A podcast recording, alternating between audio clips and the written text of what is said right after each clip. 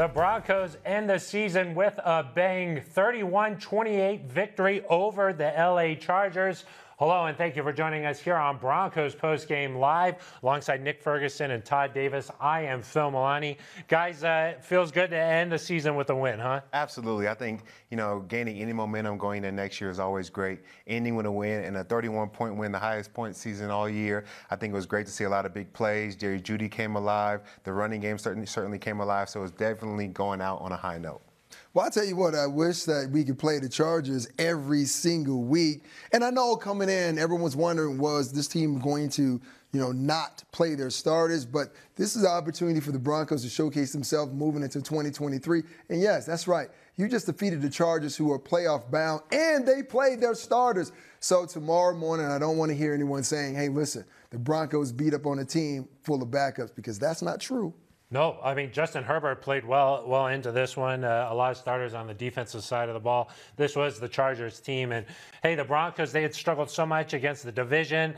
They were facing pos- the possibility of a winless slate in the division for the first time uh, since the strike season. I mean, but then they were able to get this win today. I mean, is it true that just some momentum into the offseason is going to pay dividends for this team? I think so. I know this team has struggled all year, um, but I feel like this game, especially against a division opponent, uh, every single div- game in the division, especially AFC West, they're going to be tough. There's not going to be no easy win no matter what your record is. So, go, being able to end the season on a high note, I think you were able to point out a lot of key players that are going to help this team come next year. I think you find out once again that Jerry Jeudy is your number one wide receiver. Um, you find out that Latavius Murray may need to stay on the team, um, even though uh, Javonte is coming back. I think he'd be a, a great addition. Uh, Chase Edmonds looks great. I feel like his speed is co- starting to come along. I know he was injured, but there's a lot of key positions that you start to uh, start to see, you know, really show their hand and show that they're going to be important coming into next year.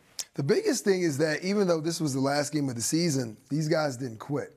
I mean, everyone was wondering what was going to happen. Jerry Rosburg takes over. This team is down in the dumpsters. The last game of the season, this is going to roll over for the Chargers, but they continue to fight. And the crazy thing is that we saw a lot of young players get a lot of opportunity. Freddie Swain, who came to the team late in the season, spent some time with Russell in Seattle. Guess what? He had a really explosive play. I think it was about 54 52 yards. Went out with the injury, but that tells you that this team still has some fight and it still has some talent on this roster. Yeah, 52 yard play there for Swain uh, in the fourth quarter. Jerry Rosburg said all week long, I just want these guys to be able to celebrate, have a happy locker room there, leave the stadium without getting the raspberry from the, from the fan base. And uh, this team certainly uh, came through for Rosburg today and for the fan base and for each other. Uh, let's check out the highlights here uh, as this one played out at Empower Field at Mile High. Nice moment before the game honoring Damar Hamlin, Russell Wilson, Derwin James. Uh, they both wear the number three out there. They embrace, and that was a nice moment uh, before things got underway.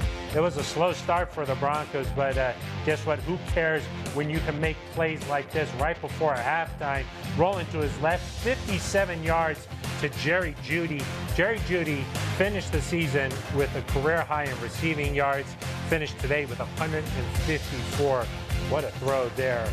On the very next play, hey, Eric Tomlinson, he's supposed to be a blocking tight end, but he's emerging into a receiving tight end here.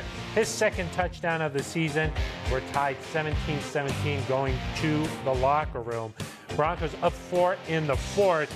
And on third and 10 here, this is the play that uh, Nick was talking about. Deep to Freddie Swain, 52 yards. Uh, he kind of landed a little bit funny there. He had to leave the game, but two plays later, hey, Courtland Sutton, welcome to the party. His second touchdown of the season, wide open in the back of the end zone. And the Broncos go on to win this one 31 to 28. They finish the season 5 and 12. They avoid the franchise's first 13 game losing season. And uh, yeah, 31 28, the final there. Uh, a couple of turnovers by both teams, but uh, this game uh, was explosive. It's the first time the Broncos have scored in the 30 all season long. Guys, let's talk about Russell Wilson a little bit here. He looked like his old self today and certainly put on his uh, talents on display for whoever the new head coach is going to be. Yeah, those were definitely some great highlights. And what I love most about him is if you watch him, and every single throw, Russ is out of the pocket. Um, we've been begging for him to get out of the pocket the whole season. This year, they were able to utilize it. He had three passes over 50 yards today, really able to throw the ball downfield. And that's something we expected to see all year with uh, Courtland Sutton, Jerry Jeudy. You expected them to take more big shots. They came to play today, and I love what I saw when he was outside the pocket. Well, remind me, I thought the word was that Russ was washed, right? Oh, he needed to be fixed, right? That, that was the question for Russ. But yeah, he went out and he played lights out. And for me, like Todd said, being able to get outside the pocket was so important. And whomever the next head coach is, we don't know. The organization will go through their preliminary process. But Russ is showing that particular person, I have not lost my talent. If you can bring in protection, add some more weapons, and get me outside the pocket, I could be explosive for you as a quarterback. You think it's just that simple? Hey, get him out of the pocket because why haven't they been doing this all season long, huh? I don't know. It feels like it's just that simple. I mean, he's not the tallest guy in the room, so outside the pocket, there's not much um, he has to see over. He's able to use his legs because, like we said, he's not washed. He yeah. doesn't need to be fixed. He still can run around. Um, I think that's the best play for him. I mean, I'm not up for the head coaching job, but I think I have a game player. Wait, are you tossing year. the name in the hat? No, toss me in there. Yeah, yeah, but Russell, once again, man, it, it is so important. Whomever comes in here they bring in a game plan that actually fits him based on what we saw today. We saw Russell at his very best. You go back to the Kansas City game a week ago. What did we see? Russell getting outside the pocket, throwing explosive plays, and fans want to see that. Like in football, explosive plays are like home runs. So you want more home runs, you want more explosive plays with Courtland Sutton, Jerry Jeudy. Hey, get Russ outside the pocket. Yeah, three throws for 50 plus yards. I mean, that flips the field and that uh, makes it easier to find the end zone, and uh, they did that today. Let's go out to Empower Field at Mile High and check in with our A team. It's Alexis Perry and Aric DiLalla. Thanks so much, Phil. Eric, oh my gosh, the Broncos end the season on a high note with a big win over a divisional rival. What were you hoping to see heading into this game, and did you see it? Yeah, I wanted to see a win, so we got that. That was Check. nice. Um, I wanted to see Russell Wilson continue to operate with his legs a little bit. We saw that maybe not as much as we did a week ago, but he was able to take deep shots down the field, which I thought was so impressive. And then this defense continued to play with energy, with passion. We didn't know what we were going to see today, Alexis. Was this going to be Justin Herbert the whole game?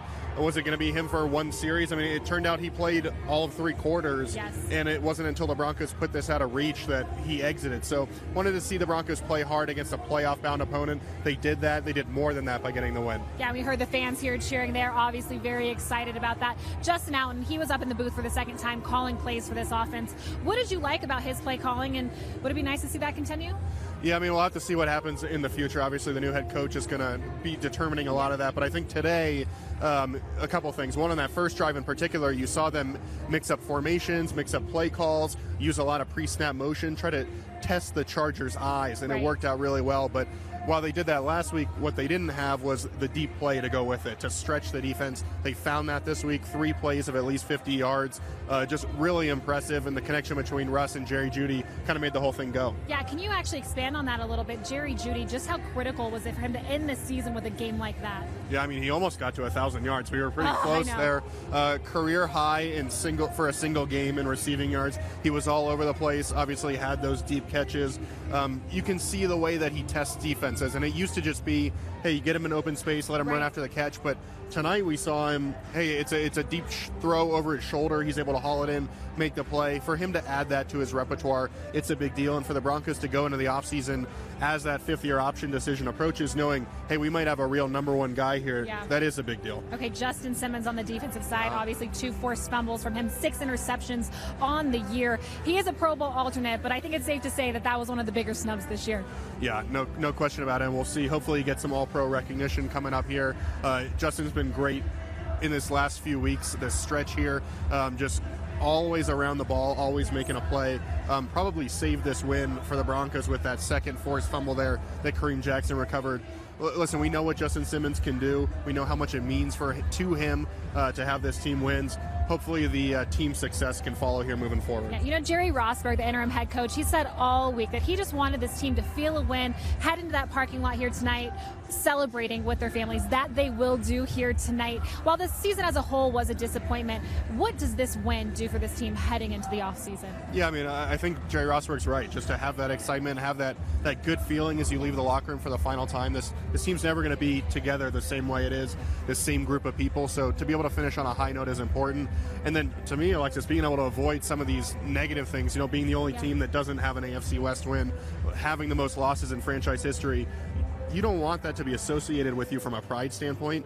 The Broncos came out tonight, took care of business. They don't have to worry about that anymore. Well, Aric, thank you so much for doing business down here with me all season long. We really appreciate it. Yeah, you got it. All right, Phil, we'll send it back over to you. Thank you very much, guys. Uh, great stuff all season long from you two uh, out there on the field. Uh, we're back here in studio. I'm Phil Milani alongside Todd Davis and Nick Ferguson. Guys, let's talk about Jerry Jeudy a little bit here. The last couple of weeks, he really came out of his shell and emerged as the number one guy. Yeah, he's looking really good. And the thing I like about these last two weeks is they're using him in a lot of different ways. They keep him in motion, whether it's swing routes, they give him sweeps. Um, they like to use him a lot of different ways. And then when they do line him up, that's when they take their deep shots with him. So they're not just making him one dimensional by running down the field. They're using him in a lot of different ways. And he's showing that he can do it all. Um, there's not much that he can't do. I think that he's still unguardable one on one, whether he wants to beat you over the top or he's too shifty under, underneath for you to guard him. He's a good wide receiver. I'm glad that he's finally getting the recognition that he deserves. Because for many years he's been good, but he hasn't had the quarterback to throw to him. Now he does. Let's see what happens next year. Jerry Jeudy has definitely been uh, impressive. So the only thing I can say is that, hey, have you ever seen these Nikes? I bet you never seen an ill pair like these, and that's Jerry Jeudy. I mean, just coming out being as fantastic as he could be today. Here's a guy that's been ostracized this entire season since he's been a Bronco, and everyone's wondering whether the team is going to pick up that fifth-year option. If you want to answer it, I think he answered all of those questions here today. It seems like he, they really turned a corner a little bit here recently because like, ever since he like went to social media and defended Russ, it seemed like they developed that bond, that trust with each other, and it, it really seems like something happened just a few weeks ago where he, he was really able to take off. Uh, seems like maybe when Courtland Sutton uh, got hurt and had to leave the lineup, really. Yeah, sometimes you need to know as a player, like, hey, I know everybody's talking about, about you, but I got your back. And I know you got my back, and that kind of built that chemistry and that bond that you're talking about. I think that's one of the things that led to their connection kind of flourishing. And also, a lot of things have changed within the offense. Um, the new offensive coordinator stepping up and calling plays, I think, has been a big adjustment. I wish he would have stepped in a little bit earlier in the season. Um, I think Jerry Rosburg is coming and do a great job. I don't think he'll be the head coach next year, but I love what he did transitioning the team the last two team, last two games. They have looked like a completely different team, so a lot has gone into that. But I think that it's, it's worked out good for uh, Russ and Jerry Jeudy.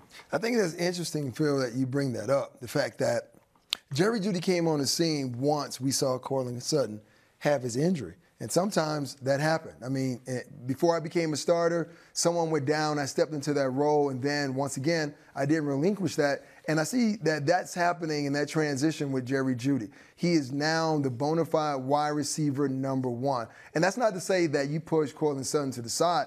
No, I mean, Courtland Sutton scored his first touchdown since week four, but that tells you this still is a talented team, but with the right play calling, getting Russ outside the pocket, getting adequate protection, this can be a high powered offense, and the weapons are in house right now. Nick, uh, when that happens, what's the atmosphere like inside that wide receiver room? I mean, when now Jeudy is clearly the guy, but Courtland was the guy. Well, let's let's keep it 100. We're going to do this because when that happens, as for being a guy like Courtland Sutton, you're not ready for that transition right away because you go from number one to number two. And the idea is that a starter's not supposed to lose his job, but in this case, it's not about you know losing your job. It's the guy who's making the plays. So it's hard to take a back seat to that guy who was sitting behind you. Now is becoming a guy. But right now, it's about being a collective teammate. I play with two guys, Rod Smith and Ed McCaffrey.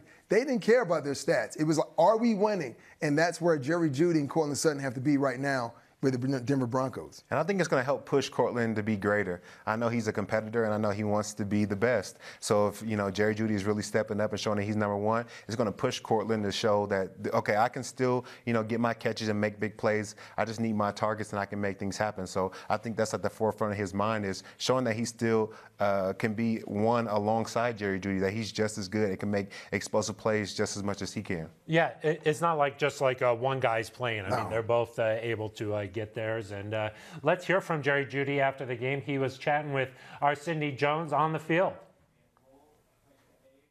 The Broncos get the win here at home for the final game of their season. Big reason for that is this guy right here, wide receiver Jerry Jeudy. Jerry, first off, what does it mean to finish the season strong here and on a good note? You know, it felt good. You know, start off we started off slow, kind of, but having this um, win in the last game, man, is big. Well, Jerry, what a game you had. Five catches for 154 yards, a career high for you. I mean, what was working so well for you today? I mean, the coaches just put us in a great position to make plays, you know, and we, we executed our assignment for this week, and we did what we had to do.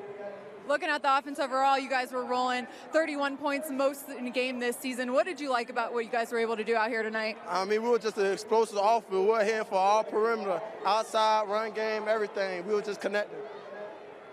Jerry, you know, final game of the season here. So, what's your message to Broncos country who's out here tonight as you guys head into the offseason? Hey, man, next year gonna be it's gonna be a different story, man. Broncos country, give it up one more time for. Jerry Jeudy. Hey, thank you very much, Sydney. Uh, cool that that interview gets played over the loudspeakers on the jumbotron there at the stadium. So, uh, pretty cool deal there. Jerry, uh, what was he saying out there, Todd? I don't know. he put me on the spot. I was trying to take notes. I was getting Yeah, a little like, lost. what did he just say? One thing he said though at the very end was next year is going to be different.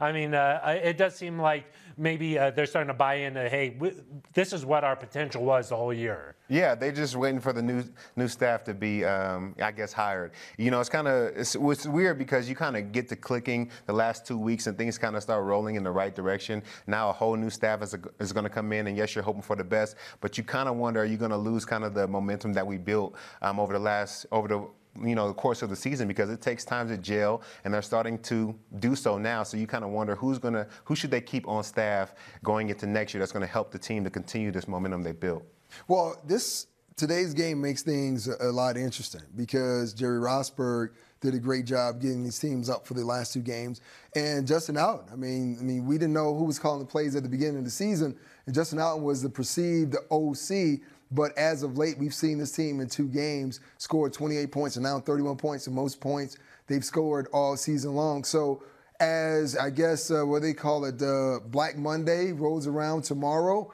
When they start to look at this uh, coaching staff, you have to look at a couple of guys and scratch your head and say, well, you know, should we kick them to the curve or should we retain them because there may be something here that may be able to help this team moving forward. Yeah, a, a lot of questions that need to get answered over the last couple of weeks there. Uh, sorry to put you on the spot. I'm just, just having some fun. It's the last one. Come on. we got it. Let's talk about this Broncos defense, though, a little bit. Uh, Justin Simmons, two forced fumbles. Uh, he had six interceptions this year. Uh, Josey Jewell had a big hit early in this one. I mean, uh, it seemed like the defense was uh, playing well again. Gave up uh, quite a bit of points here, but uh, still played played a solid game. Yeah, I think they played great. I think Ejiro Evero um, continued to show continues to show that he's a great defensive coordinator. Um, I think he's one of the question marks going into next season. Um, do they consider him to be the head coach? Um, if not, do they lose him to another head coach position around the league? I think they need to do uh, whatever's in their power to keep him on staff because the defense has really been the best part of this team the entire year. Um, and I think they'll continue to be. I think they have a lot to um, learn from this year and play off of, but they have a lot to look forward to and even get better. So I'm excited for the defense in the next coming years to be great. Well, we have seen this defense play well from the outset, but over the past two weeks, not so much. But today, Justin Simmons, the two forced fumbles, that was desperately needed. And this team excels well on both sides of the ball when they're able to create turnovers. And the one thing that I'm happy about, and I was, you know, wondering how this was going to work out coming into this week's game, how were they going to start and stop Austin Ekeler? They did a great job of, of keeping Austin Ekeler pretty much out of the end zone. So uh, the bulk of uh, the yards for Herbert came to uh, from Keenan Allen. So for me, there's some pros and some cons, but Broncos get the W. The Broncos defense definitely got some turnovers. The biggest thing I, I think that we definitely need to dive into is the Broncos sack total. I mean, last week didn't really get a lot of sacks. This week, one sole sack. He came from Baron Browning, and he, he was doing his uh, best Von Miller rendition. I don't know what dance move that was, but hopefully he doesn't get a FedEx in his locker. Uh, but yes, that guy is phenomenal. Getting Randy Gregory back next season will make this defense so much better. But this defense as a whole, even though you gave up 28 points, they still held their own. Well, let's hear from uh, Baron Browning here. Uh, Sidney Jones went into the locker room, found Baron Browning because we were talking about him. Let's uh, hear from him after the game. Thanks so much, Phil. We're here with outside linebacker Baron Browning. Baron, just to start here, you know, how good does it feel just to finish the season off strong with a win? I feel like for us, you know, all year we've been in those games where we just kind of couldn't find a way to get over the hump. So to finally get that, that win in a close game like this, I feel like means a lot. And I feel like it's, you know, a good thing to take that momentum to the offseason and keep building on. Yeah, I was standing outside the locker room doors just a couple minutes ago. I heard you guys chanting Jerry. Was that for Jerry Rosburg? Oh, yeah, for, you know, him getting his first win as a head coach and just, you know, you know, him stepping in on a short notice and, you know, it's kind of hard to buy in the first, you know, in a quick coaching change like that, but he stayed persistent in his message, and I think we all bought into it. Yeah, what do you think's kind of changed, I guess, within the final weeks here? You guys feel a little different out there. I think for us, it's just you know, you know, the message stayed the same. Even the same message Coach Hackett was really relaying to us when he was here. Just you know, stand together as a team, and, you know, playing for the man next to you. Well, Baron, I know you got a sack tonight. How did you just feel overall about your game and just the season so far? And I love all your sack dance celebrations. I feel like for me, I, I, did a pretty good job in my first year outside, and I feel like just with today's performance, uh, I did a good job ending on a good note and having momentum to carry into the offseason. I learned a lot throughout the season, even games when I didn't get a sack or even a game where I wasn't playing. I still was learning stuff, and I'm just you know excited for my journey and my development as outside linebacker. Yeah, Baron, with it being the final game here, I guess kind of what is the momentum heading into the offseason for you? What's your main focus? you know, just keep perfecting my craft. You know, there's little things I can nitpick out of my game and keep building on. And, you know, that's what I had all season for to go back and watch the tape from this year and just, you know, find things to work on, you know, find things that were my weakness and make them my strengths so that I have no weaknesses. Baron, appreciate your time. Congrats on the win. Thank you. Phil, back to you. Thank you very much, Sydney. Uh, guys, Baron Brown, he didn't want to talk about his dance. He kind of he dodged that a little bit, huh? He did that. that I call that the late night special. That's the Luther Vandross at 12 p.m. That's the, that was that dance. uh, Barrett says he's going to work on his game a little bit here and there. He's just new to this position. You see some flashes from him though. Like this is the first time he's really ever playing at that spot. Yeah, I think he's doing a great job of it too. I think uh, before he got injured, he was really you know moving along and progressing well. Um, I think you know bouncing back from his injuries is allowing him to you know uh, learn a little more. He talked about being on the sidelines um, and getting that knowledge, sometimes not even having to be in there and being able to get um, the knowledge just by watching Randy Gregory go or Bradley Chubb. So I think he has a long, uh, successful career ahead of him. Um, and I look to him to be the starter next year and to really take on, you know, a leadership role in that locker room.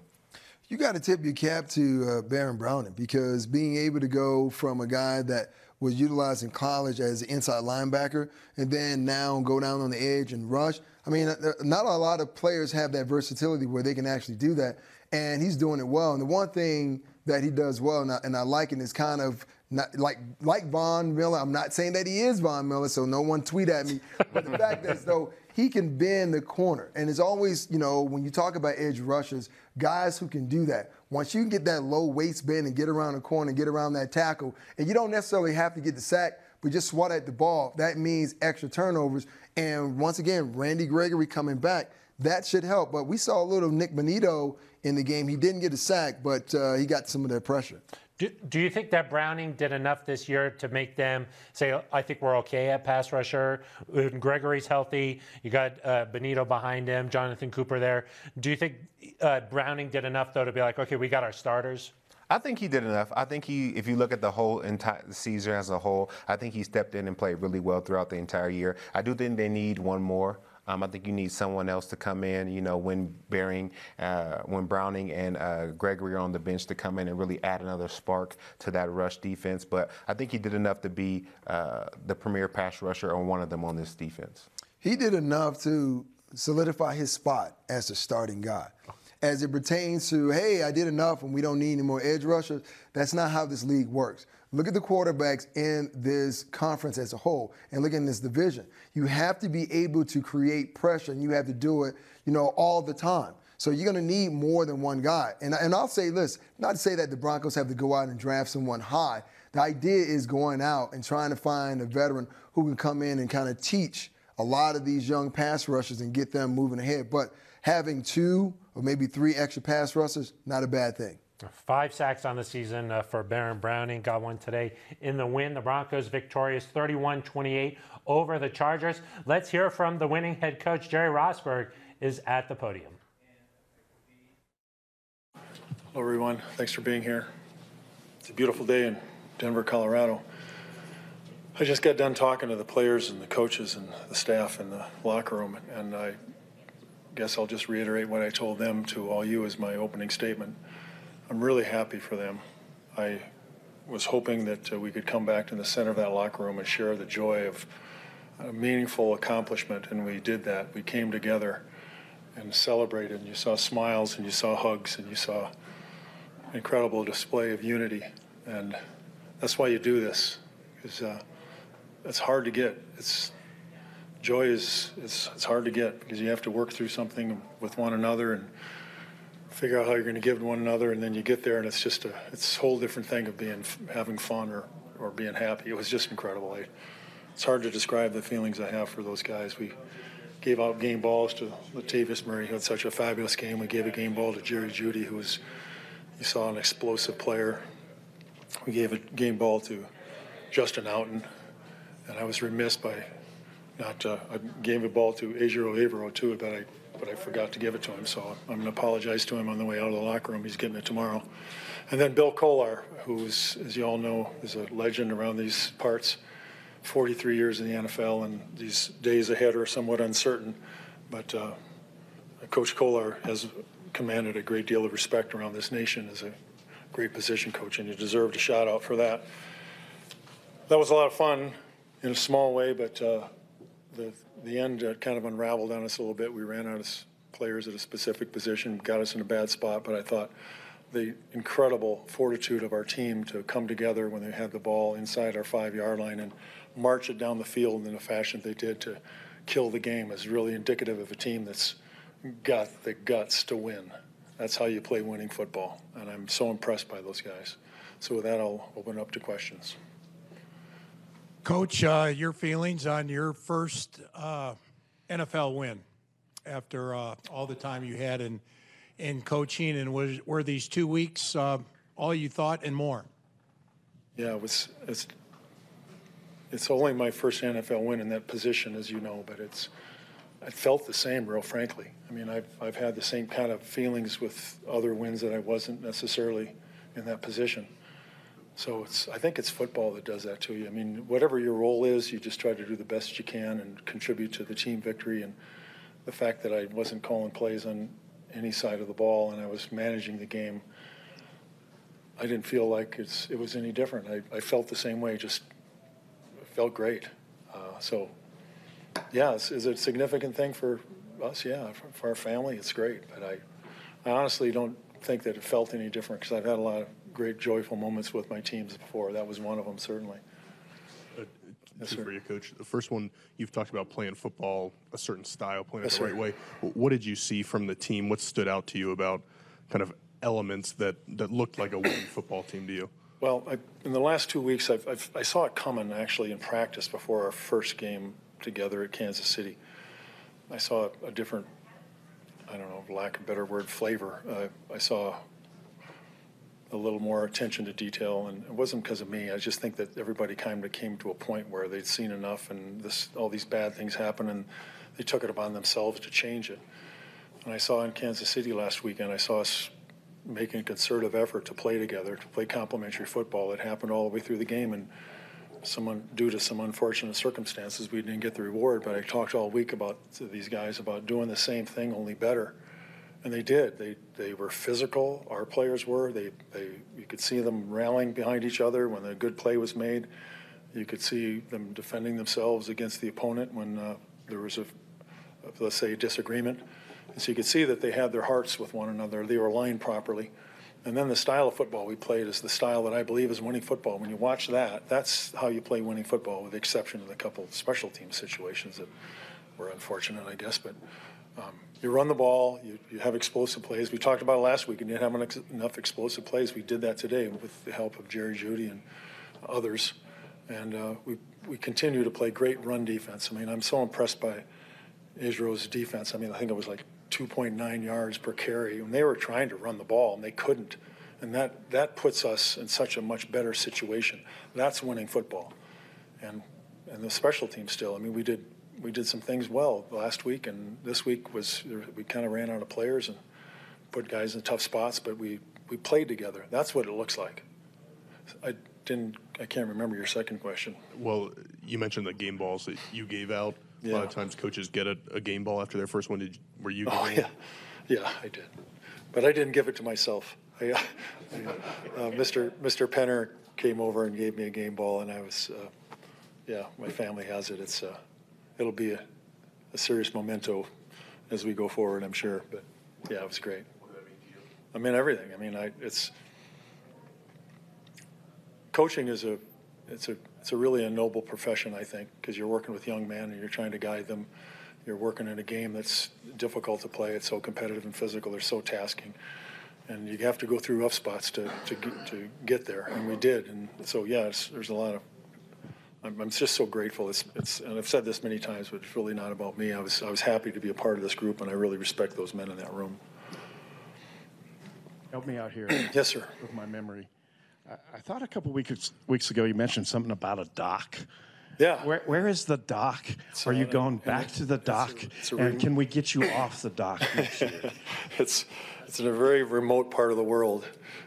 Yeah, it's a, it's a beautiful us? place. No, I, I, after we get to know each other, I may invite you there. But at this point in time, I'm going to keep the invitations to, to a minimum. Can we get you off the dock next year or no? Uh, well, we'll see. You know, okay. who knows? I'm showing up for work tomorrow, and and uh, we'll see what happens. Okay. the follow is um, there's been a lot of talk lately by media people like myself is Russell Wilson fixable? Even George Paton got that question a, a couple weeks ago. Um, what did you see from Russell today, and, and does does he need fixing? Well, that whole narrative. I mean, it, it's we live in the, the world we live in today. I I can make some comments about that, but I think I'll keep them to myself. But I think we all understand that there's a there's an overload of uh, opinion out there that's masked, and so when those things start snowballing, then people just pile on. And I think it would be good that everybody be careful not to judge. You know, look about you, and we all have our issues. I mean, we do. And so it's, it's wisdom not to judge others. And I think what you saw out there from Russell Wilson is Russell Wilson. That's who he is. He's a Hall of, Hall of Fame NFL quarterback. Everything has to fit together for the quarterback to play winning football. And I think it's, you saw what it would look like if we got to that point. That's what I feel about Russell Wilson. He deserves to have his teammates stand up for him, and he, he got that. And I think that's a, it's a noble gesture by his teammates, and it was demonstrated out there. That's uh, Broncos interim head coach Jerry Rosburg uh, got a game ball. That's a pretty cool moment. Huh? Uh, that's got to be a special feeling when the, the owner comes down and hands you that game ball for your first win. Yeah, because, you know, if it means anything from anybody, the owner is definitely the person that you want a game ball for. And I think it's amazing to see how this season worked out for him. Um, you know, coming in late to the season, you know, coming into a position to help out the team, ending up being the head coach, now getting your first win as a head coach. Um, everything works out in due time, and I think it worked out great for him. And you know, hats off to him for the job that he's done for the Broncos over the last two weeks. It's been an extraordinary uh, two weeks. If you are Jerry Rosburg, uh, someone who didn't anticipate even being in this position, and now you're trying to take over a team that's uh, four and eleven, and you expect to kind of find ways to motivate them. And he's done a great job since uh, he's held the job down for two weeks. It's interesting because Todd said, hey, look, listen, the owners gave you a game ball, but I'm thinking if you're Jerry Rosburg, you're hoping that they say, hey, here's the game ball, and right? That's what you're asking. So, so that, that's where he is at this particular position. But he's done a great job. But the most important thing that I got from that when he was asked a question about Russell Wilson, and he said that everything has to fit together for a quarterback to have success. And it's so true.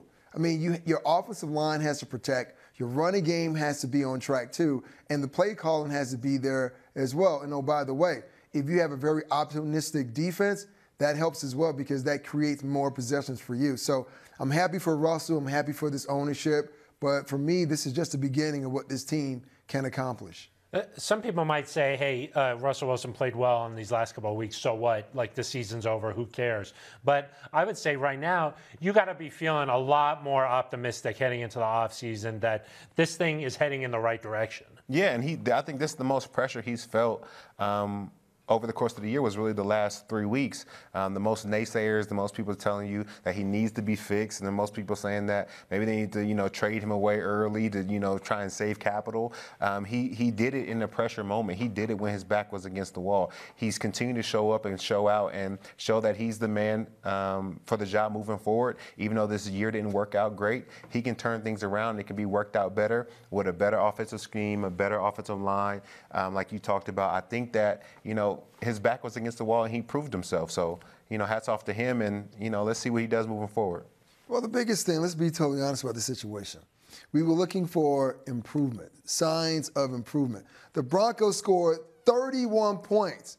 There's no point in the season where they scored 31 points, right? And this coming off the heels when they scored 28 points on the road in Kansas City. And oh, by the way, let's take a look at the, the level of improvement.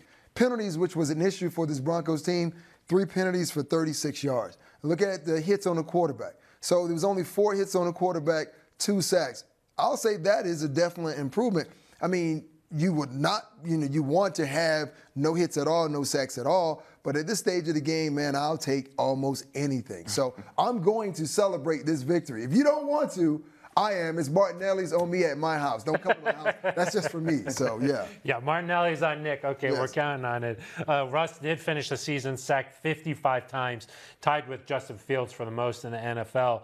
Uh, if you're, you know, it's been reported that the Broncos are interested in talking with Sean Payton, uh, Jim Harbaugh. If you, those two guys are sitting at home watching this game on TV, they're probably like, I can work with this. For sure, because before you know these last two games, you're almost wondering, uh, do I want to put myself in that position to kind of rebuild a whole franchise from scratch and really bring somebody from the bottom up? This last two weeks really gives them hope and shows them that it's not all you know. They're not all dead. They have a lot of life within them, and I can come in and work with this kind of situation. And those are two proven coaches that definitely have a, a great track record of building programs up. And this is one that's not dead to rights. They've had a little bit of struggles within the year, but they definitely have a lot of life in them. So if I was one of them, I'd be jumping at the opportunity to come in here, turn things around, and make everything better. Now, I know the Broncos don't have a lot of draft picks, but seeing what you saw over the last two weeks, it gives you a little hope that you can come in and there's some pieces, you make a little changes here and there, and then the Broncos could be pushing for a playoff team. Notice I didn't say Super Bowl, it's playoffs first, and then we start that talk. But you have a lot of young guys that continue to fight. And if you, no matter who the person they hire, that's the one thing that you want to look at at the end of the day. It's basic building blocks. Having a team that's looking at their situation, they're not playoff bound, but they're still fighting to the last second on the clock. That's something that any coach out there would be willing to work with. Yeah, it, uh, you know, two guys who couldn't be any more different, Nathaniel Hackett and Jerry Rosburg. I mean, they're on the opposite ends of the spectrum. Now, uh, we're not sure what Jerry Rosburg's future is going to be like. You know, he's been asked a couple times, would you want to stick around? He's been sort of hesitant to say either way anything. Wants to go back to that lake and his coffee and stuff. Uh, the dock. the dock. The dock. Uh, but what about some of the things that he was able to do and you know instill some of that discipline that accountability? You mentioned the penalties there. Those are some of the principles that need to be a part of the team moving forward. Yeah i know he's maybe not um, considering coming back next year but i think his hat his name should be thrown in the hat uh, just because of how fast things turned around. It kind of makes you sit and wonder well what was the problems? Was it all Nathaniel Hackett? Was um, you know what were the real issues? Because it seems to change so quickly as soon as Jerry Rosburg took over. You look at the offense and how much they've changed, and how um, even the route concepts and the way that they're using different players, how that changed so much. And um, like you talked about, Justin Outten was sitting in those meetings rooms the entire season. The entire time. Where where was this offense, or where were the suggestions for this offense um, throughout the entire year? So it makes you really wonder and think about how much has changed and how quickly it's changed. Even if Jerry Rosburg is not considered for the head coach, which that's probably not going to happen, but the idea is that maybe that now you decide to keep him on as maybe a consultant. As you go through this head coaching search, since he's done it for two games, and I'm not saying he has, you know, this worldly experience, but he was able to get this team to a point where we haven't seen all year long. Let him be a part of the process. Also, hire him as a consultant. Whoever you bring in as your special teams coach, Jerry Rosburg has did it 40 plus years, so let him be your special teams consultant. However you, you they work it out upstairs, that I believe they still need to have him as part of this organization. Yeah, wh- whatever he was doing the last couple of weeks, uh, the message got across and uh, things seemed to change. Uh, of course, there's a little bit of a boost when you switch coaches, and there's a little bit of that period there, but it did feel like things were changing a little bit around here. The guy's certainly playing hard uh, these last couple of weeks here for this Broncos team. Let's go back inside the locker room and hear from starting inside linebacker Josey Jewell. You know, end it with a win. Um, you know, we played pretty good uh, and a lot of things to build on for next year. Um, and some great positives that we saw through the year. Um, just need to start fast, uh, start fast next year. When you guys have, I mean, you've rolled through so many different pieces at running back on offense, but also on, on defense. And you got guys like Jaquan McMillian and you know the young defensive linemen and all that out there. How much fun is that to see those guys kind of get their chance? Their No, it's awesome. Uh, you know, he played really good today. Both of them played really good, um, and should have had that pick. Maybe we need to review that one more time. Um, but it's awesome to see those guys. You know, haven't uh, haven't been playing a bunch, go out there and then kill it the first time. So, uh, you know, expect big things for them next year. Josey, I'm wondering about getting not only the you guys, but for Jerry. I, how have these last two weeks been, and how cool was it to be able to send him out with a win? What kind of difference has he made? Yeah, you know, he's a, he's a good old school coach. Uh, he's been around it long enough, so he knows a lot of the ins and outs, um, and fun to play for. Um, understands the game, um, and love the insight that he brings. So it was awesome. What made him fun to play for specifically? these- these last two weeks? I mean, after you have some good plays or after you have a good game, you know, he's all about it. Um, but again, he's still correcting you, uh, you know, the minor things. So, you know, still be able to keep us up, but still correct us. Um, and you're not, you know, maybe not throw people under the bus or anything like that. Just keep on people, keep them high um, and positive about, you know, the future. Did you beat Alex and Ted? Did I beat him? You already know the answer to that one. You know, when you miss four games, four and a half games, it's kind of hard to come back. So he did a great job this year. So you would have had him easily, then, right? We'll see. I don't know. He had a, he had a couple good games in there. What do you think you're going to think about when you remember this season? Five and twelve, but this was a group that loved coming to the stadium, loved coming to work together. How are you going to remember this season? Do you think? Yeah, you know, it's tough. A bunch of tough guys, uh, guys that didn't give up, um, and that's what we saw today. So it's, you know, that's that's what it means the most. Is you know, maybe it wasn't it wasn't the greatest season, but we finished strong. Um, you know what you got in your rooms. You know how uh, you know how people react to bad things, um, and you know, just like I said earlier, you need to start it on a better note next year. Where can this defense? You know, they love So that's one Broncos uh, defensive leader in Josey Jewell. Let's go back out to the stadium and hear from another leader in Justin Simmons. another year without playoffs. But did the end of this season feel at all different? And maybe it's too early to answer that than maybe some of the other endings in, in other years for you? Um,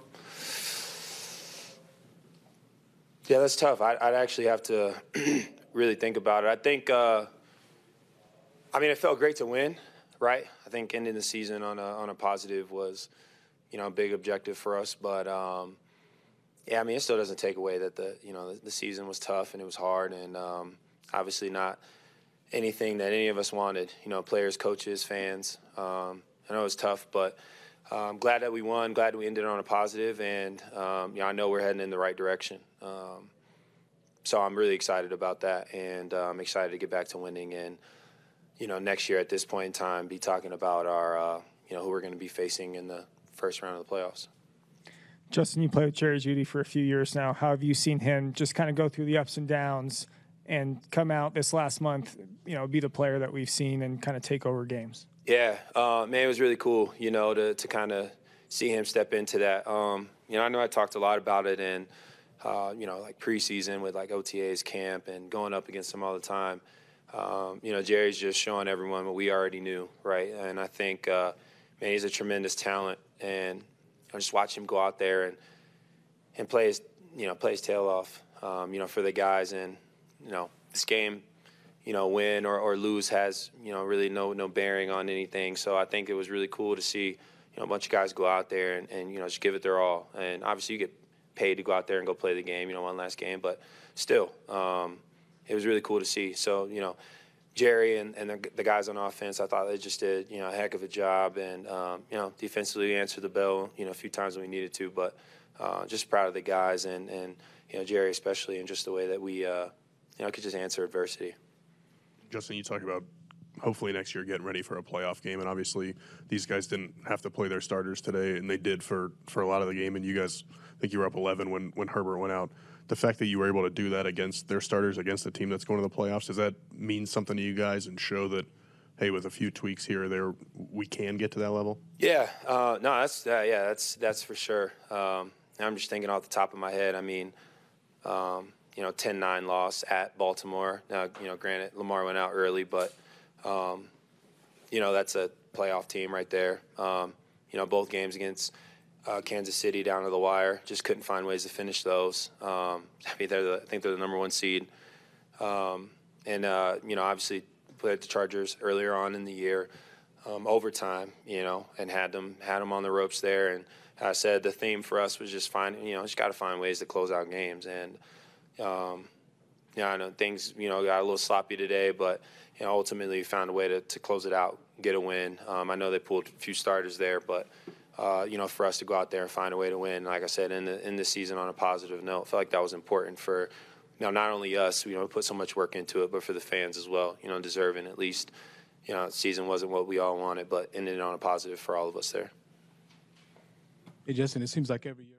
That's Broncos uh, defensive captain Justin Simmons at the podium there. You talk about a guy like Justin. I mean, he's had six interceptions this season, leads uh, tied for the lead in the NFL. Had the two forced fumbles today.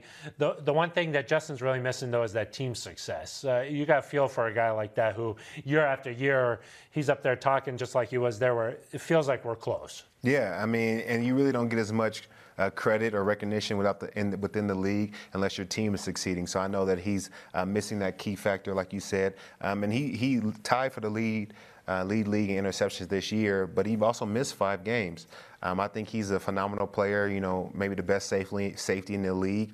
Uh, if he's healthy for you know the entirety of the season, who knows where he takes that interception lead to? So hopefully the team has more success because I think as as high as the team can go is as high as, high as Justin can go. So there's no limit um, to how how great he can be. So let's let's get the team on board. Let's get everybody moving behind him so uh, Justin can be great. I guess.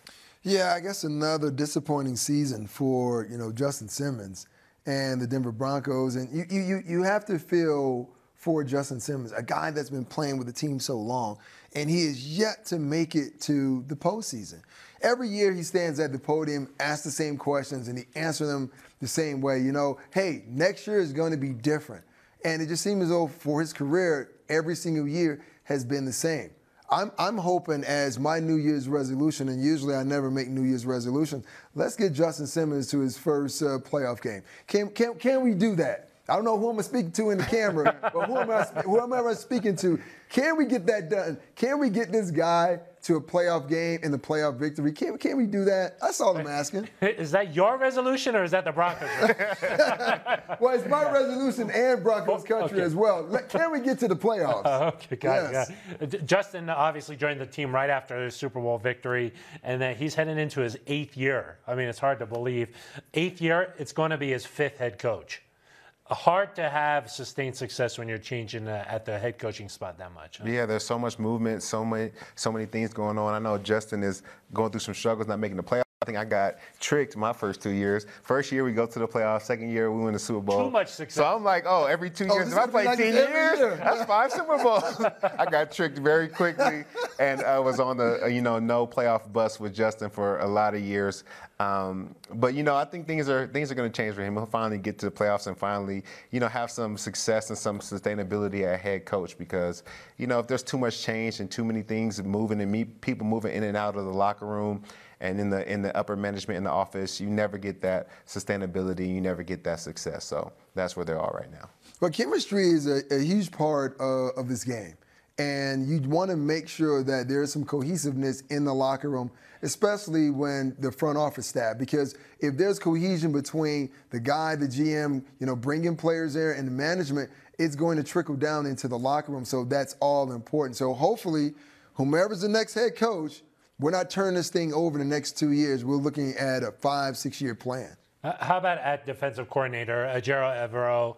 He's going to interview for this uh, uh, head coaching spot. If he's not able to get that, bring, keeping him as a defensive coordinator makes a lot of sense, right, Todd? I mean, you touched on it a little bit earlier, but it seems like the the guys it fits this this unit. That's a must. I feel like you know, no matter in some capacity, he needs to be on this staff. I think he's done a great job with this defense. I think they've been pretty solid the last few years, this unit, but um, nothing similar to what they were, um, you know, the entirety of this season. Uh, one of the best defenses in the league. So I think he needs to stay on staff in some way, whether it's head coach or whether it's defensive coordinator. You need to keep Ejiro Evero on your on your staff. Yeah, you have to because we want familiarity, and, and, it helps. I mean, you talk to the guys in the locker room. There's been so much uh, carryover you know, maybe from the scheme itself, but you know, bringing individual guys, different people in, it just it just kind of disrupts the chemistry. And you need chemistry not just on the defensive side of the ball, but the offensive side of the ball as well. So hopefully the Broncos will keep him around, Coach Evero, as a defensive coordinator, because I can tell you this, man. I mean, a lot of guys love Coach Hackett, but those guys on defense, man, they love Coach Evero because when you hear them talk about him, they love the system, the way that he puts them in position to make plays. You may bring a different guy in there who may come with a different scheme, and it may not set up Alex Singleton or Josey Jewell to be effective, and that could hurt the defense in the long run. And, and, and to that point, I think that a lot of guys know that uh, your second year in the system is usually your best year. The first year, you're kind of figuring it out. The second year is when guys really know their job, they have an understanding, and they really play well. The third year is when guys kind of, the other opposing offenses kind of figure you yeah, out. Now you got to start, you know, reworking and changing things around. But I think the second year will look even better than this year with the guys understanding their job, understanding how they work in his defense. So I think it'd be really, really um, key for them to keep him around. That's, I mean, saying that the second year is the sweet spot, but this year, a lot of guys had career years. I mean, Alex Singleton, Josey Jewell, Pat Surtain uh, is heading to the Pro Bowl. Justin Simmons is having a career year. I mean, it seems like he really got the most out of these guys. Yeah, I mean, this is what you have to do when you are a defensive coordinator. Because even though you don't have the role as head coach, you're acting like you're the head coach in that room with those guys. Because it's always great when things go well, everyone's high fiving. But when things go bad, like we saw on Christmas against the Rams, how do you get those guys back on track? And Coach Evero was able to do that and get those guys to go out there and perform. And knowing as though you don't have Randy Gregory, who you thought was going to be a bookend you know, to Baron Browning. That guy's not in. And then Nick Bonitto. How can you get those guys played? No DJ Jones, no Dre'Mont Jones, and you still have to go out there and try to win games. I think definitely that uh, Coach Evero should be brought back as the Broncos defensive coordinator. Yeah, uh, well, the new head coach will uh, obviously uh, assemble his staff, and we'll see how things shake out. Uh, another guy whose future a little bit up in the air, running back Latavius Murray. Uh, a little bit earlier, he was at the podium.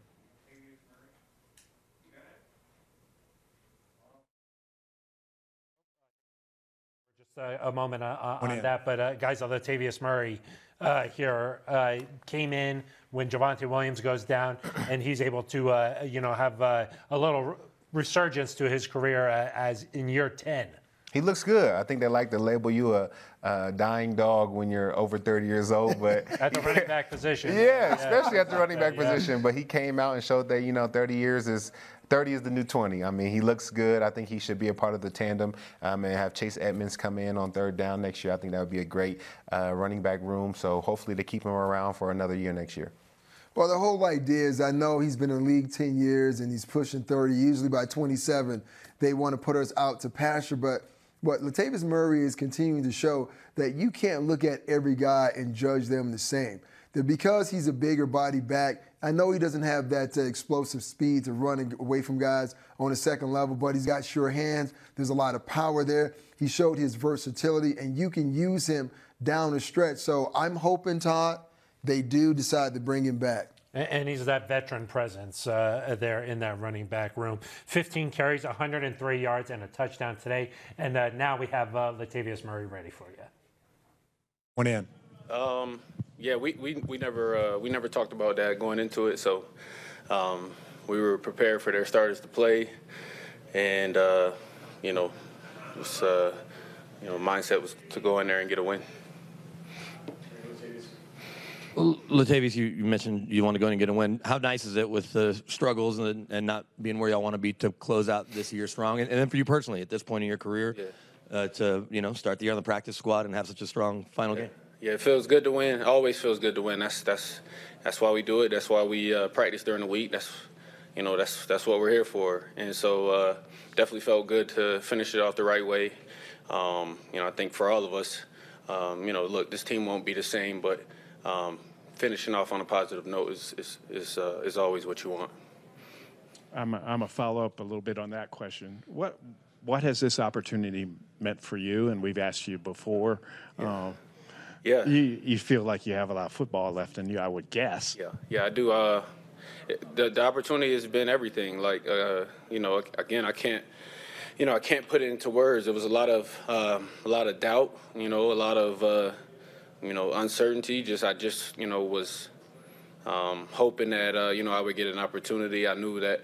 You know, if it's in, an injury or you know whatever the case may be, um, I may get an opportunity. I just didn't know when and, and where that was going to be. And so, uh, um, you know, for me to start this year on practice squad, I just think, uh, I guess for anybody, you know, just, uh, you know, just you know, believe in yourself and um, don't be discouraged, you know, and uh, and I think what's meant to be will be. Did you have any Oh, 100 percent. Um, at the end of last year, uh, uh, you know, I finished off with, with Baltimore, and I thought, you know, there was a possibility that I would, you know, be back there.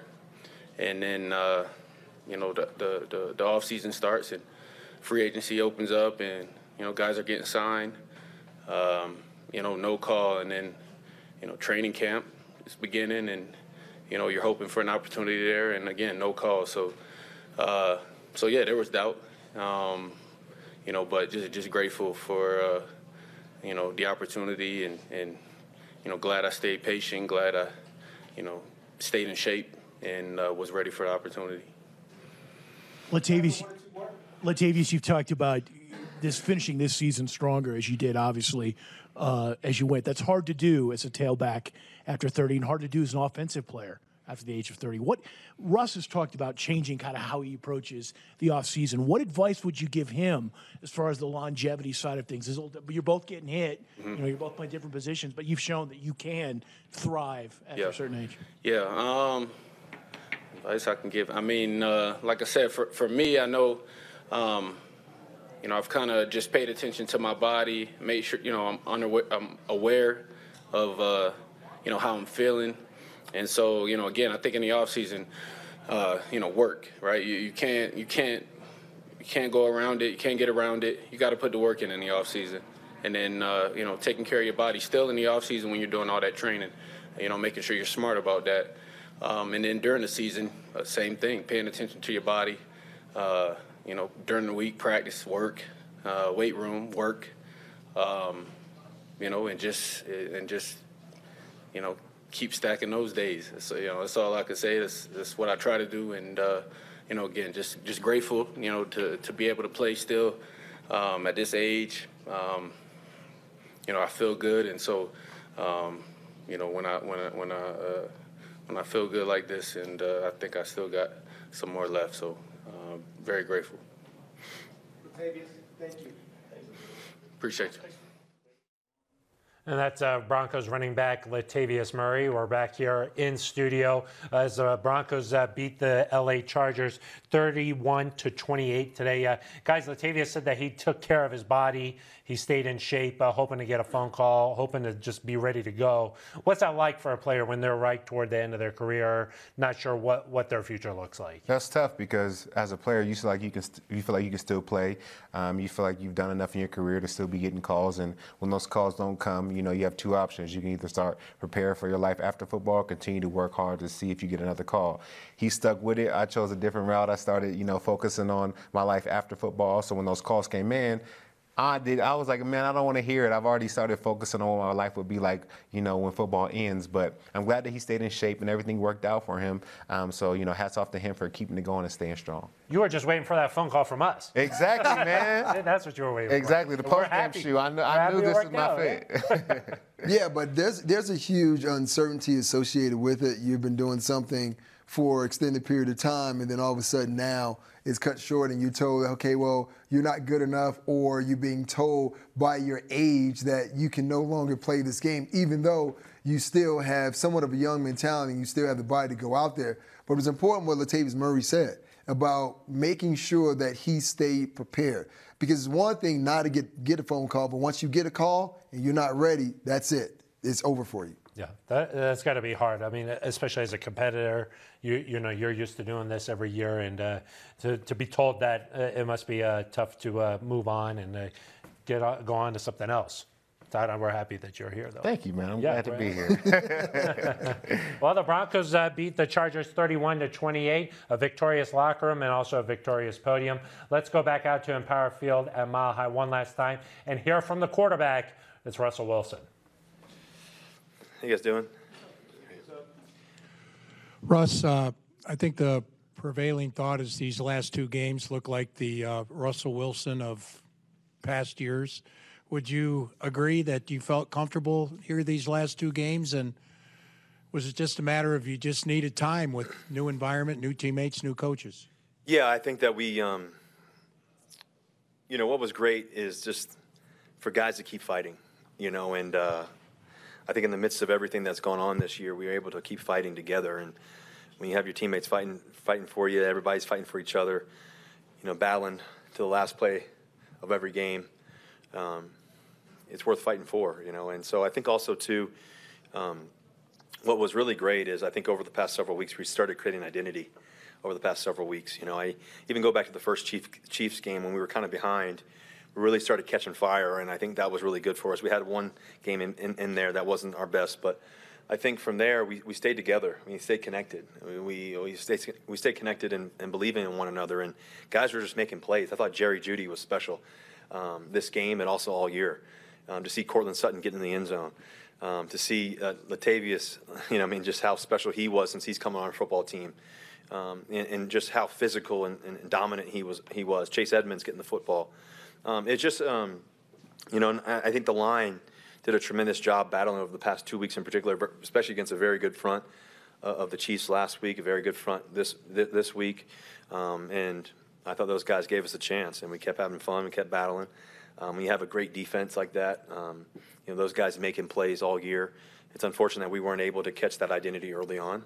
Um, but I felt like that we really did a good job. I think Coach Kubiak and I think Coach Justin Outten did a really good job of bringing us all together. There's some amazing guys on that staff. Coach Grossi, guy who puts all this time in. Um, Coach Z, um, coaching up those, those receivers every day, daily. Um, the guys behind the scenes, Mateo and and um, you know uh, Chung, Chung, you know all those guys. I mean, just everybody, just um, um, tight ends coaches, the running back coach. I mean, just everybody's put so much into it. Um, and it's unfortunate that obviously we're not uh, continuing on after tonight.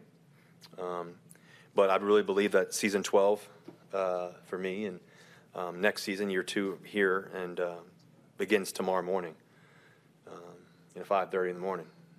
You know, and that's what we're going to do. And so, I'm excited about it. I'm excited about just uh, these guys. I'm excited about the guys that weren't on the field tonight. The guys that were on the field tonight that were battling with us all year round, even though they were injured. Guys like uh, Javonte Williams, guys like Tim Patrick, what a great leader. Guys like, you know, Dre'Mont Jones, um, you know, DJ Jones. So, so many great players on that sideline that we know when we get that nucleus back out there, what, how special can we be? Guys like Bolles, a dominant left tackle. You know, he was one of the reasons, you know, that, uh, you know, once I got here, I was just super excited to play here just because of him. And uh, guys like Risner who fought, you know, all year with injuries. And there's a lot of great men on this team, high character guys. And uh, most people, I think that um, when adversity hits, they run from it and they and they get scared of it and they um, shy away from the work of it all. And when adversity hits, they, um, they don't want to confront it. And these guys in this locker room have been really special. Uh, they've confronted it. All. We've all confronted it together. We've all battled together. We've all kept fighting together. Um, and that's what Bron- Broncos country deserves. You know, is is us laying it on the line every play, no matter what the situation is, no matter what the season looks like, at our highest moments and our lowest moments. And uh, and uh, I'm, ex- I'm excited. Just, it was fun to win. You know, I love winning. There's nothing I love more than winning. And uh, and we're going to do a lot more winning. Uh, you know, coming up here in the near future. But just uh, it takes a lot of determination, a lot of dedication, a lot of clarity, and a lot of work ethic. And um, I'm excited about where we're headed. There's several hours between now and 5:30 tomorrow, but when you talk about the offseason, what what does that look like for you? I mean, you've talked about sort of evaluating how you do things and all of that. Like, I'm sure you've you've thought about it. So, sort of, can you lay out for us any changes or, or what you think your offseason looks like to make year 12 a good one? Yeah, I think that um, you know this will be coming up on year 12, and I believe in consistency. You know that consistency in your habits and work ethic and um, and what you what you what you do. You know, I every day every day's thought out, planned out, and every day you know diligence of that. Um, I think every year you always evolve and you always try to learn th- from things. Um, and this season has been um, really humbling year. It's been a challenging year, um, but it's been a year of tremendous joy. It's been a year of tremendous joy because of the guys I've gotten to play with, and um, you know, and just the work ethic they've put in. The early mornings in San Diego when those guys came out and just put all that work in, all the hard work. Um, to the early mornings in the in the shed and the walkthroughs and just us players running walkthroughs to um, to the to the to the DB dinner we had the other night. That was fun. To laughing about um, basketball and who the greatest players are. To um, just the joy of practice every day. And um, this game, as we know, it doesn't last forever. You know, and um, as we saw, you know, with, with Damar the other night, you know, it, it can it can be gone just like that. And so, to be able to find that passion, that joy every day uh, in the off season, during the regular season, and playoffs. Um, all that matters. And uh, so what I'm excited about is just um, being able to spend time with those guys, getting, continuing to work on what we've worked on and what, where we've where we've gone, especially over the past several weeks. Um, I know guys will have their downtime and especially come up over the next couple of weeks or whatever, and traveling and moving and all that stuff, going back home, whatever it may be. But um, we'll get back right back to it, you know, and um, we'll, we'll, we're excited to work again with those guys just because I know there's so much growth, there's so much potential. I think about the young guys. I think about the guys like Brandon Johnson. I know he had a tough day tonight, but he's he's made some great plays for us. Guys like Virgil, guys um, like Dulcich. I mean, how great are these guys, young young players um, that are going to be really up and coming and, and, and, and magnificent for us. So. Um, we have a good football team. Um, we didn't show it this year. There's been a lot of challenges. There's a lot of injuries. There's been a lot of tough times. Um, there's been a lot of changes. Um, but I know that uh, ownership and George will do a tremendous job of, of, making sure that we put the best football team out on that field uh, next year. And, uh, and also, um, you know, obviously with the new head coach situation, I know that um, they'll, they'll find a, a, great head coach. Russell, you, you've talked about that belief that things are going to get better, that you're going to move forward here. You've talked about all the guys you're getting back, but I guess for, for you personally, what do you expect of yourself next season? Well, the same thing I always expect, and that's to win. You know, I think every every year you you uh, dress up the cleats and tie them up to um, to be your best, and this year was not that. Um, but I know how much hard work I'm going to put into it, and we're going to all put in together. And I'm looking forward to it. I'm looking forward to overcoming. I'm looking forward to obstacles. Uh, I'm looking forward to the adversity that we had and learning from it all and knowing where we're going. Like I said, the, the chemistry that we were able to develop, uh, me and Jerry and Courtland and Dulcich and different guys, young guys, um, it's gonna it's gonna pay off. And um, everything doesn't always happen overnight. You know, I, I, I know that. Um, but I know winning takes a lot of a lot of effort. I know what it looks like too. Um, and, and I know that we're gonna we're gonna make sure that we do everything we can to bring that back to, to Broncos country here, and we're gonna do everything we can to make sure that um, we get back on a hot winning streak and win some championships here. And that's what I came here for, is to uh, be a part of that and for us to all do it together. And um, we're to make sure that happens. Russ, you're right, uh, just when you go about your self-evaluation, can you just discuss how do you look at your footwork? Do you look at cut-ups of your decision-making? How do you go about that process? Yeah, every every year, you know, you you you dive into um, you dive into the details. You know, you watch the games again. You, you study, you know, what went right, uh, what could have gone better, um, you know, and then and then what do you want to keep keep working on, you know, every year. And uh, you know, I'll do a deep, you know, film study into all that, you know, and you know, examine every little detail. I think the biggest thing is, is though, is um, you know, understanding that uh, throughout all this, all the successes and all the tough times too, um, you got to trust yourself. You know, you got to understand that you know your process is is, is, is your process, and also understanding that um, there's always growth in every little thing. And I'm going to challenge them. Nobody wants to be great, great, great other than me. And I, every day I wake up, that's all I think about. And uh, this season hasn't been that.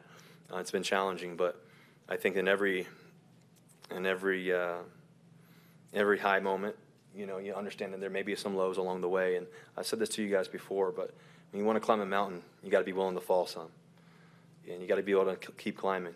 And um, I think that's what this football team's willing to do. That's what I'm willing to do, and we're going to keep climbing. I guess I'm following that. Um, I admit at times this year, I watched you play and I said, okay, where's the nine time Pro Bowler? And people like myself have asked, is Russell Wilson fixable? Do you need fixing or do you look at it a different way?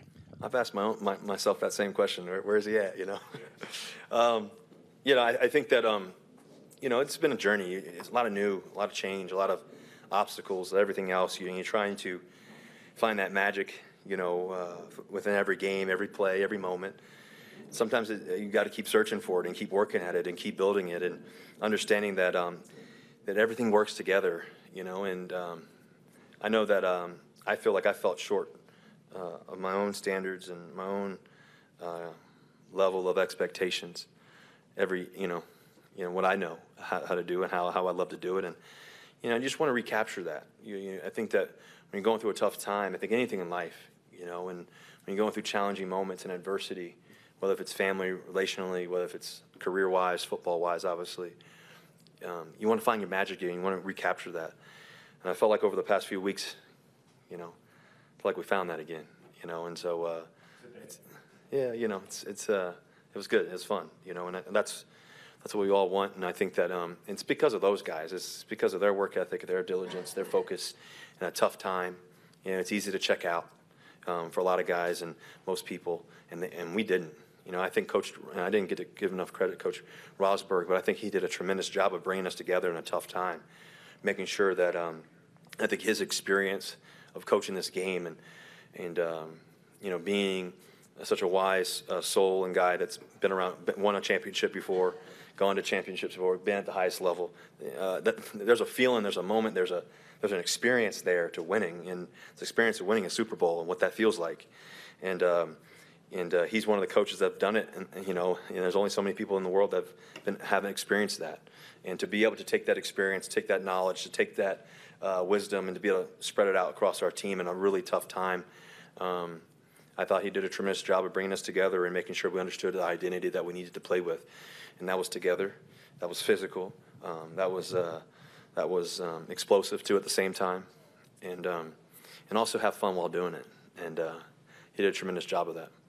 You've, you've reflected on this season eloquently. What can Broncos country expect from you specifically next year? Um, hopefully, a lot of winning you know, um, you know, getting back to what we what we know how to do. I think that um, what I'm excited about is what I came here to what I came here to do um, is to win championships. This year didn't happen, um, and uh, every year you go into it hoping that's the case. And I've been fortunate to to be at the highest level sometimes, but sometimes you know you go through tough times too. But I know that uh, with the diligence that we're going to put into it together, and what I'm going to give it to to this every single day, and the excitement of it all um, here in the you know, and, and the new, new changes and everything else, we're going to continue to to grow together. I think that I'm excited about these guys I get to play with, and uh, you know who, who we have coming back to. You know that's a big deal. I mean, we got some superstars, you know, Javonte Williams and Tim Patrick and Garrett Bolles that are coming back, you know, here soon. And that's that's a big deal, and we're excited about that. And uh, that's what we're looking forward to, you know, put on a show next year and hopefully um, winning some Super Bowls. And, and you, what you got to do is take one day at a time. You know, I've, I've learned that a long time ago. Um, is that you have to take one day at a time and understand that it's all little these all these little beautiful little pieces along the way.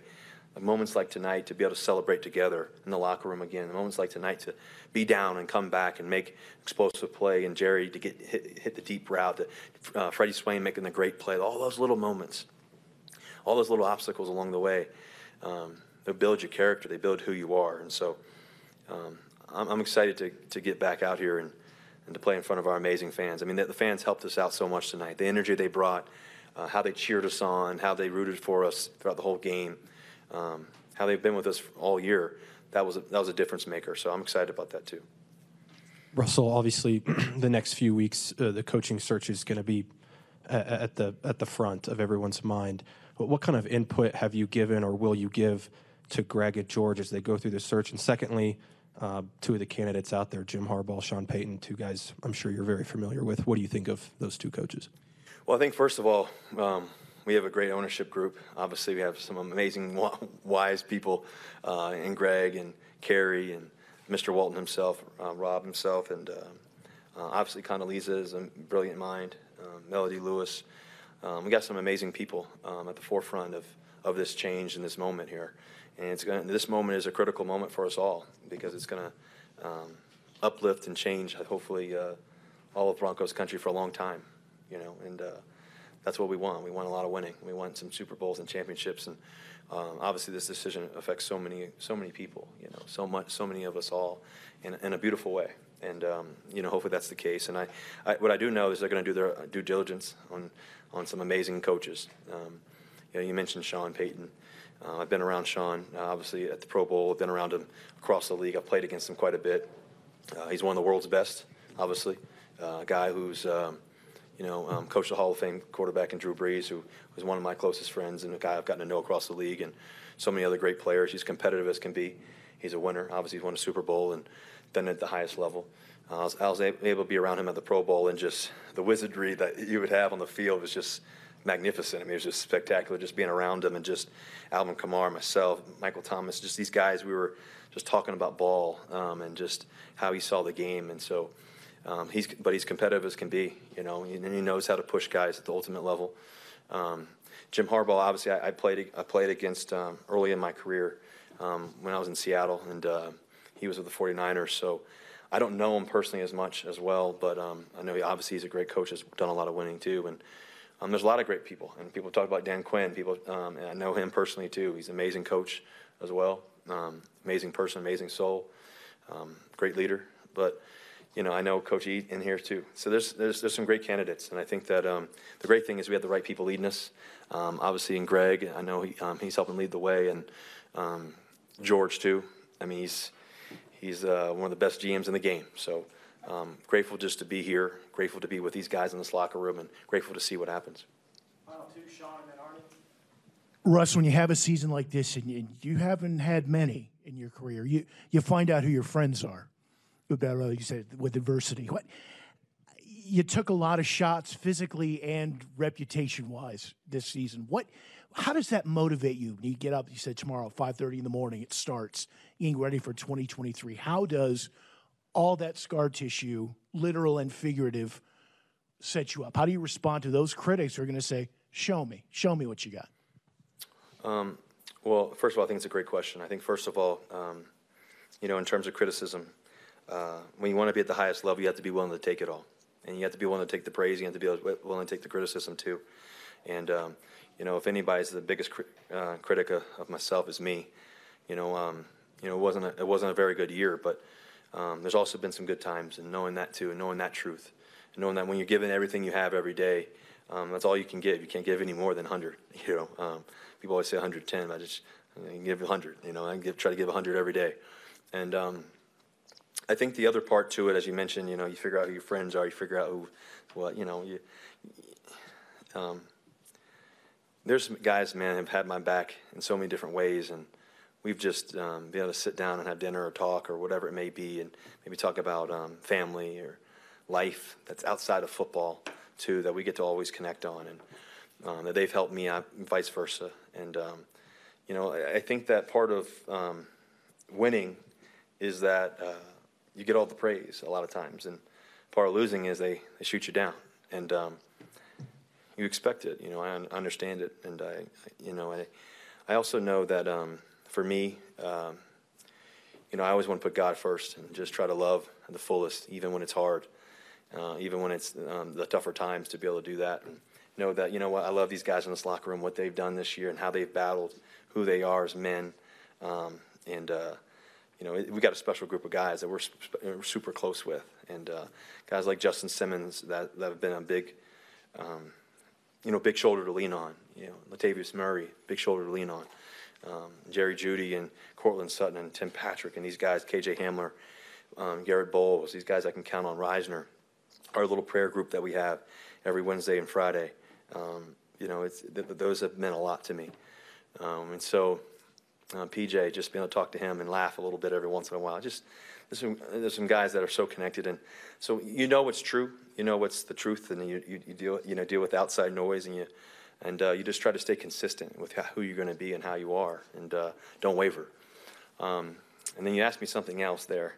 I think at the end, part of the second question, what did you say? How does that motivate you? Yeah, how's it motivate me? That stuff starting in the morning, whether it's your workouts, your body type, you ran the ball well these last two weeks. That to us, it seemed like that was something that was working. Do you, do you kind of motivate with this? How does that going? Yeah, I think you're always motivated every day. I don't, I don't, I don't um, you're always uh, trying to evolve and trying to be the best version of you every day. And that's all you can control is uh, trying to be the best you. Every day you wake up, every morning, uh, no matter what you do in life, um, trying to find the best you mentally, uh, health wise, uh, physically, um, relationally, um, husband wise, uh, being a father. I mean, trying to be the best you every day. And that's what I'm always trying to be focused on. But I think also, too, um, you know, my motivation is, is winning. My motivation is helping this football team win. That's what I came here to do is to, to help the Denver Broncos win. And, and we're going to do that. We're going to turn this thing around. I'm excited about that. I'm excited about the work ethic we're going to put in. And, um, you know, and so I think that's really key, too. And I think the final thing, you know, I think about that, too, as well is um, you have to be, you have to understand that, um, that everything you desire, everything you want, sometimes is not going to come right away. You know, it doesn't happen right away every time. I've been fortunate that a lot of things have happened. Uh, my first 10 years, you know, pretty much right away. Um, but this has been, uh, as hard as this season's been, it's been one of the most rewarding seasons. Um, one of the most rewarding seasons because of change, uh, being here with these guys, and you know, I had amazing first 10 years with some amazing people, and uh, some amazing uh, just people that I'm still forever close to and to be able to come to a new organization and to be around some of the most amazing men and, and, and, and women too in that facility that you get to be around. I think about Wendy every day. You walk into the cafeteria and she lights, you know, she lights up every day. Brandy and just these people that uh, may not be seen um, from the forefront, you know, writing, you know, and be written about every day. Um, but those are the people that you know put a smile on your face and, and keep you going and keep you motivated in every way. So um, I don't need any extra motivation but uh, they did light a fire a little bit, so I'm excited about that. Last one, Arnie Stapleton. Uh, Russ, you um, arguably played your best football these last couple of weeks, and um, we, we all saw in Jerry uh, Rosburg uh, kind of an old school coach, and I'm wondering what qualities he brought in these couple of weeks that you appreciated that you'd like to see maybe in the next head coach. You listed a lot of great candidates, and then second part was what do you think the, the unity and whatnot that you guys showed with the um, Hamlin situation here and across the league? What do you what do you take from that? Well, I think uh, first of all, the thing that um, Coach Rosburg really showed um, is his experience with winning, his experience at winning at the highest level, winning a Super Bowl. Like I said earlier, you know, only so many people get to do that, and that that goes a long way. I mean, to know what it looks like, sounds like, smells like, talks like, you know, what it, you know, all that. And I think all of that has been um, really awesome to watch and, um, and, and experience, you know, and to, to listen to and to be able to evolve as a team. Um, I think the coaches, the assistant coaches, did a great job of you know rallying together too and challenging us every day. Um, and, and I think that what we were able to do as players is to take on that charge, to take on that challenge, and try to be the best version of us for the last two weeks. You know, try to you know show out for the last two weeks, and we wish we, went, we had won that game in Kansas City. It was you know, it was tough that we didn't win it. We felt like we were going to win it. Um, but to be able to come this, you know, come back this week and to play in front of our fans, uh, the world's best, and just be there in front of them and screaming loud as possible, um, that was that was special tonight. And so we were we were grateful for that, and that meant a lot, and it makes it all that much more worthwhile to be able to end with a bang. And um, I think that you know, in terms of you know, as you mentioned, the next head coach and you know what what that could bring or whatever it may be. Um, I think you number one, you want somebody that can that can, that can lead a group of men to be the best version of themselves every day. At the same time, also teach us to be the best football players we can be, to challenge us to be the best, to show us what winning looks like, to understand what that means, um, and then also to, at the same time, have a have a blast while doing and and making all of us players rise to the, the level that we know how to rise to and uh, what we expect to, and. Um, as you mentioned, there's some great people that have done it at the highest level, and um, you know we're excited to see what that where that takes us. Um, and then going back to your question, I, I, think you know you mentioned something that I think is so, so important in life, and this is the last thing I'll say. Um, I think any time in life, and, and going also to um, what you mentioned um, about you know Damar Hamlin and everything. Um, you know, every time we strap on the cleats and put on our pads and um, put on our helmets, you know, there's a few things we think about. Number one, sometimes it's faith. Sometimes it's our family, our kids, our mom, or dad, whoever it may be. Somebody that's maybe gone. I, I always think about my wife, Sierra. I think about my mom, my kids. I think about my family. I think about my dad, who's no longer here. I think about my teammates. Um, and uh, you know, you every time you put those on, you're, you're fighting for something great for them. You know, every day. And um, I think watching Damar get hit the other night, um, and seeing him take that hit and seeing him drop to the ground and for those first five minutes to nine minutes to 10 minutes, the world stopped. Um, the world stopped in such a way that we wondered sometimes as players and, and athletes, you know, is, is this worth fighting for sometimes? Some guys I'm sure asked. And I think also, too, you know, you ask yourself, man, could, could that have been me yesterday? Could that have been me last week? Could that have been, is that going to be me next week, you know, in your head as a player? And I think, though, what was really amazing – was seeing everybody drop down to a knee and pray together and just to just to have a little glimpse of hope that maybe within the next 30 seconds, the next minute, the next five minutes, next next thing you know, it's an hour later.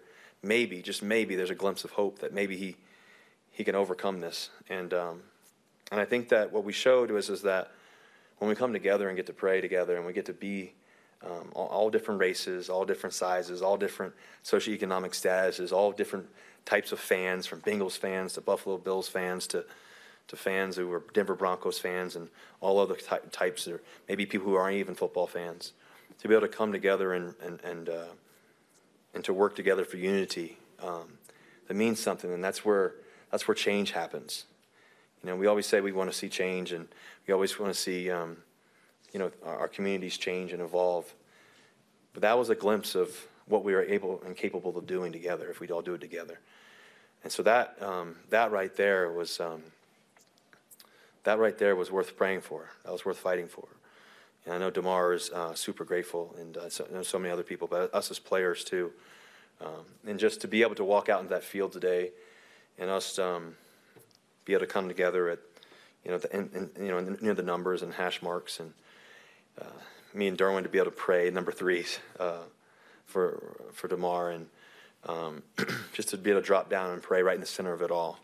Um, that's what life's about, you know, is to be able to come together and not apart, not apart, not away from each other, but to together, together. And uh, that was a great uh, glimpse of that. And um, you know, I think that in this game you have to have adversity tolerance knowing that there's going to be highs, there's going to be lows, there's going to be challenges, there's going to be there's going to be adversity in life, there's going to be things that we all deal with. Um, but I hope hopefully that glimpse of what we experienced today on that field to be able to pray for tomorrow together, um, Broncos and Chargers and fans, um, that adversity when we're able to go through it together, it's that much easier and that much better. And it's, it's all worth fighting for. So I'm grateful. I'm grateful for all you guys in here, guys and, and girls, women, men uh, that have helped uh, along the way this year and just have been a critical part. I know this tough season, but I can't wait for next year. I can't wait for where we're going, where we're headed. There's gonna be a lot of you know changes, a lot of obstacles, a lot of good things too, and uh, looking forward to it all. And uh, just grateful for this uh, this community taking me in as a kid that just wants to dream and wants to dream, wants to dream of keep winning, and wants to dream of doing it at the highest level. And so um, I'm just grateful for this community and just everybody here and all the Broncos fans. Uh, what a blessing it is to play for you every day. And um, we're going to turn this thing around. We're going to turn this thing around, and I'm excited about it. Um, and, and, it starts with me. It starts with all of us together, doing it together. And uh, I'm looking forward to it. I'm looking forward to looking forward to winning. I'm looking forward to winning a lot here, and what we're capable of. And that's what we came here to do, and that's what we're going to do. Appreciate you guys. Oh, Broncos quarterback Russell Wilson, uh, a little bit emotional there at the end, talking about Damar Hamlin. And of course, uh, him and Derwin James both wear number three. They were able to share a nice moment before uh, today's game got started. We are back here uh, in studio, wrapping up Broncos post-game live. Phil Milani alongside Todd Davis and Nick Ferguson. I know that uh, he talked for a while up there at the podium, guys, but uh, some takeaways from him that you heard right there, Todd. You know, Russ is forever optimistic. Um, and, you know, I think that he's going to do whatever he can in his power to make next year look nothing like you know this year did, and I and I have faith that he will. Um, I'm, not, I'm, not, sure whether that means playoffs or Super Bowl hopes for next year, but I do think it will look much better um, than it did, uh, you know, this year. Um, you know, I think a couple things he said was about creating identity. That's something that the team has struggled with the entire year. Um, you know, you didn't really know what they wanted to do on offense. Defense looked stellar at points, um, but the offense continued to struggle, whether it was running the ball at times or throwing the ball in the air. They really couldn't get, you know, their feet underneath them and create an identity. Along with that, he mentioned consistency. Um, I think when you do create your ident- identity, that allows you to be consistent. That allows you to continue to, you know, put plays in that you know are your bread and butter, that you're going to love to run, that are good for your quarterback, that are good for your running game. That's something that they have to establish, you know, throughout the offseason next year and really create a blueprint that helps helps them to be successful. So I have faith in Russ. I know that he's going to, you know, do a lot to, you know, make next year his best year, whether it's high knees on every private plane he travels on. Uh, he's going to be ready to go. And so I think it's going to be a better year for the Broncos. Well, the first thing I thought about when uh, Russell came to the podium was I thought I was looking at Bruno Mars. Treasure, you're my golden star. That's the first thing I, that came to my mind. That was good, man. Yeah, that was nice. Yeah. I wasn't sure how that was going to go over, but um, I'm glad you guys uh, kind of uh, give me some hand claps for that one. Uh, but yeah, I was happy to see uh, Russell show somewhat of a little emotion about this season. Uh, also talking about uh, Hamlin and his situation, how it affected him, but also making people realize that we're more than guys that have on shoulder pads and helmets.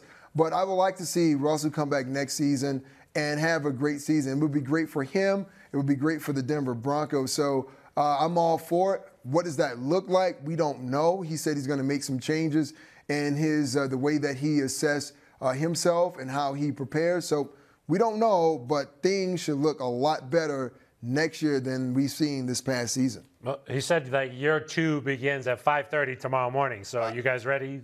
You guys ready for that? We need a little bit more time. we need a rest. Yeah, more time. Uh, uh, he said that this year was humbling, challenging. Uh, I think those are uh, two good words to describe it. He also said that he's hungry to recapture some of that magic, and you saw a little bit of that uh, the last couple of weeks here, where Russ was uh, able to do some Russ type things. before we say goodbye, just want to talk about the quarterback or the head coaching search here. he was asked directly about a couple of guys uh, talked about his relationship with Sean Payton, called him the world's best, uh, spent some time with him at the Pro Bowl. He was asked about Jim Harbaugh, and then he brought up uh, Dan Quinn and then Ejiro Evero. You know, I played for Sean Payton uh, in New Orleans. And I think he's a phenomenal coach, a great head coach. But my man for the job would be Jim Harbaugh. Um, I think he's the best, you know, head coach out there. He's a proven track record. Um, he's known to have a stellar defense, a solid running game, and a game managing quarterback, and also mobile quarterback. So I think that would be the best fit for the Denver Broncos. It plays right into the things that they do well and the things that they want to do. Um, so hopefully they can get him. Um, I don't have any say in the matter, but that would be my pick. I think you already just spoke up right You said you don't have a say, but you just already say Jim Harbaugh is for Todd Davis, and that message was endorsed by Todd Davis. But no, like you know, let's be serious here. When we think about the Denver Broncos and moving forward, Sean Payton sounds great. Russell spoke very highly of Sean Payton. So I know the organization would like to go in that direction, but it's all about having a coach that actually fits with Russell. And Jim Harbaugh, he did a great job with Michigan. He did a great job with the 49ers. But here we back, we're back at the same issue. Who's going to be your OC? I, I don't know if I trust anyone that coming from Michigan on the collegiate level to come here and just try to rebuild and orchestrate this offense. To me, you have to go with an experienced head coach and a guy who's familiar with Russell Wilson. Yeah, uh, a name that I know that's been out there a lot is Darrell Bevell, uh, the quarterbacks coach in Miami. Had a lot of success with Russ uh, in Seattle. So uh, it's going to be a busy couple of weeks here. Uh, my pick for the head coach is whoever they end up hiring. Good choice. I'm going to go with that. What a way to dance around that. wait, wait, wait. You didn't give your pick. Huh? Yeah, you didn't who, give yeah, your you pick. pick? Oh, you didn't ask me that. Oh, I'm sorry. oh, we out of time. No, no if, if I had to guess and say, well, my guy, man, is going to be Dan Quinn. I just like what he's doing in Dallas. I like the fit. Just think about the familiarity with Russell already and Randy Gregory. How could you go wrong? This guy was in the running last season, so I think they should go back and revisit that once again. Todd, thank you for that, holding him accountable. Yeah, I gotta get- appreciate put that. him on the Uh, spot. you, you got to do. I thought I was going to do. slide that one right past you guys. it should be a busy couple of weeks, but uh, for now, the Broncos are able to celebrate a 31-28 victory over the LA Chargers, finish the season 5 and 12. Uh, that's going to do it for us, uh, guys. I enjoyed this all, all year long. It's been a lot of fun. Yeah, it's been great, man. Thank you for having me. Thank you. Let's run it back. Yeah, let's run it back. Let's run it back. We're ready to go. It starts tomorrow at 5:30. No. but that's going to do it for us. Uh, thank you to everybody behind the scenes who makes this uh, show possible. Uh, could not do it without them. So uh, it takes a family, it takes a village here to make this show possible. So thank you to everybody, and thank you to you for uh, tuning in after every Broncos game this season. For one last time, for Nick Ferguson and Todd Davis, I am Phil Milani. This has been Broncos Postgame Live.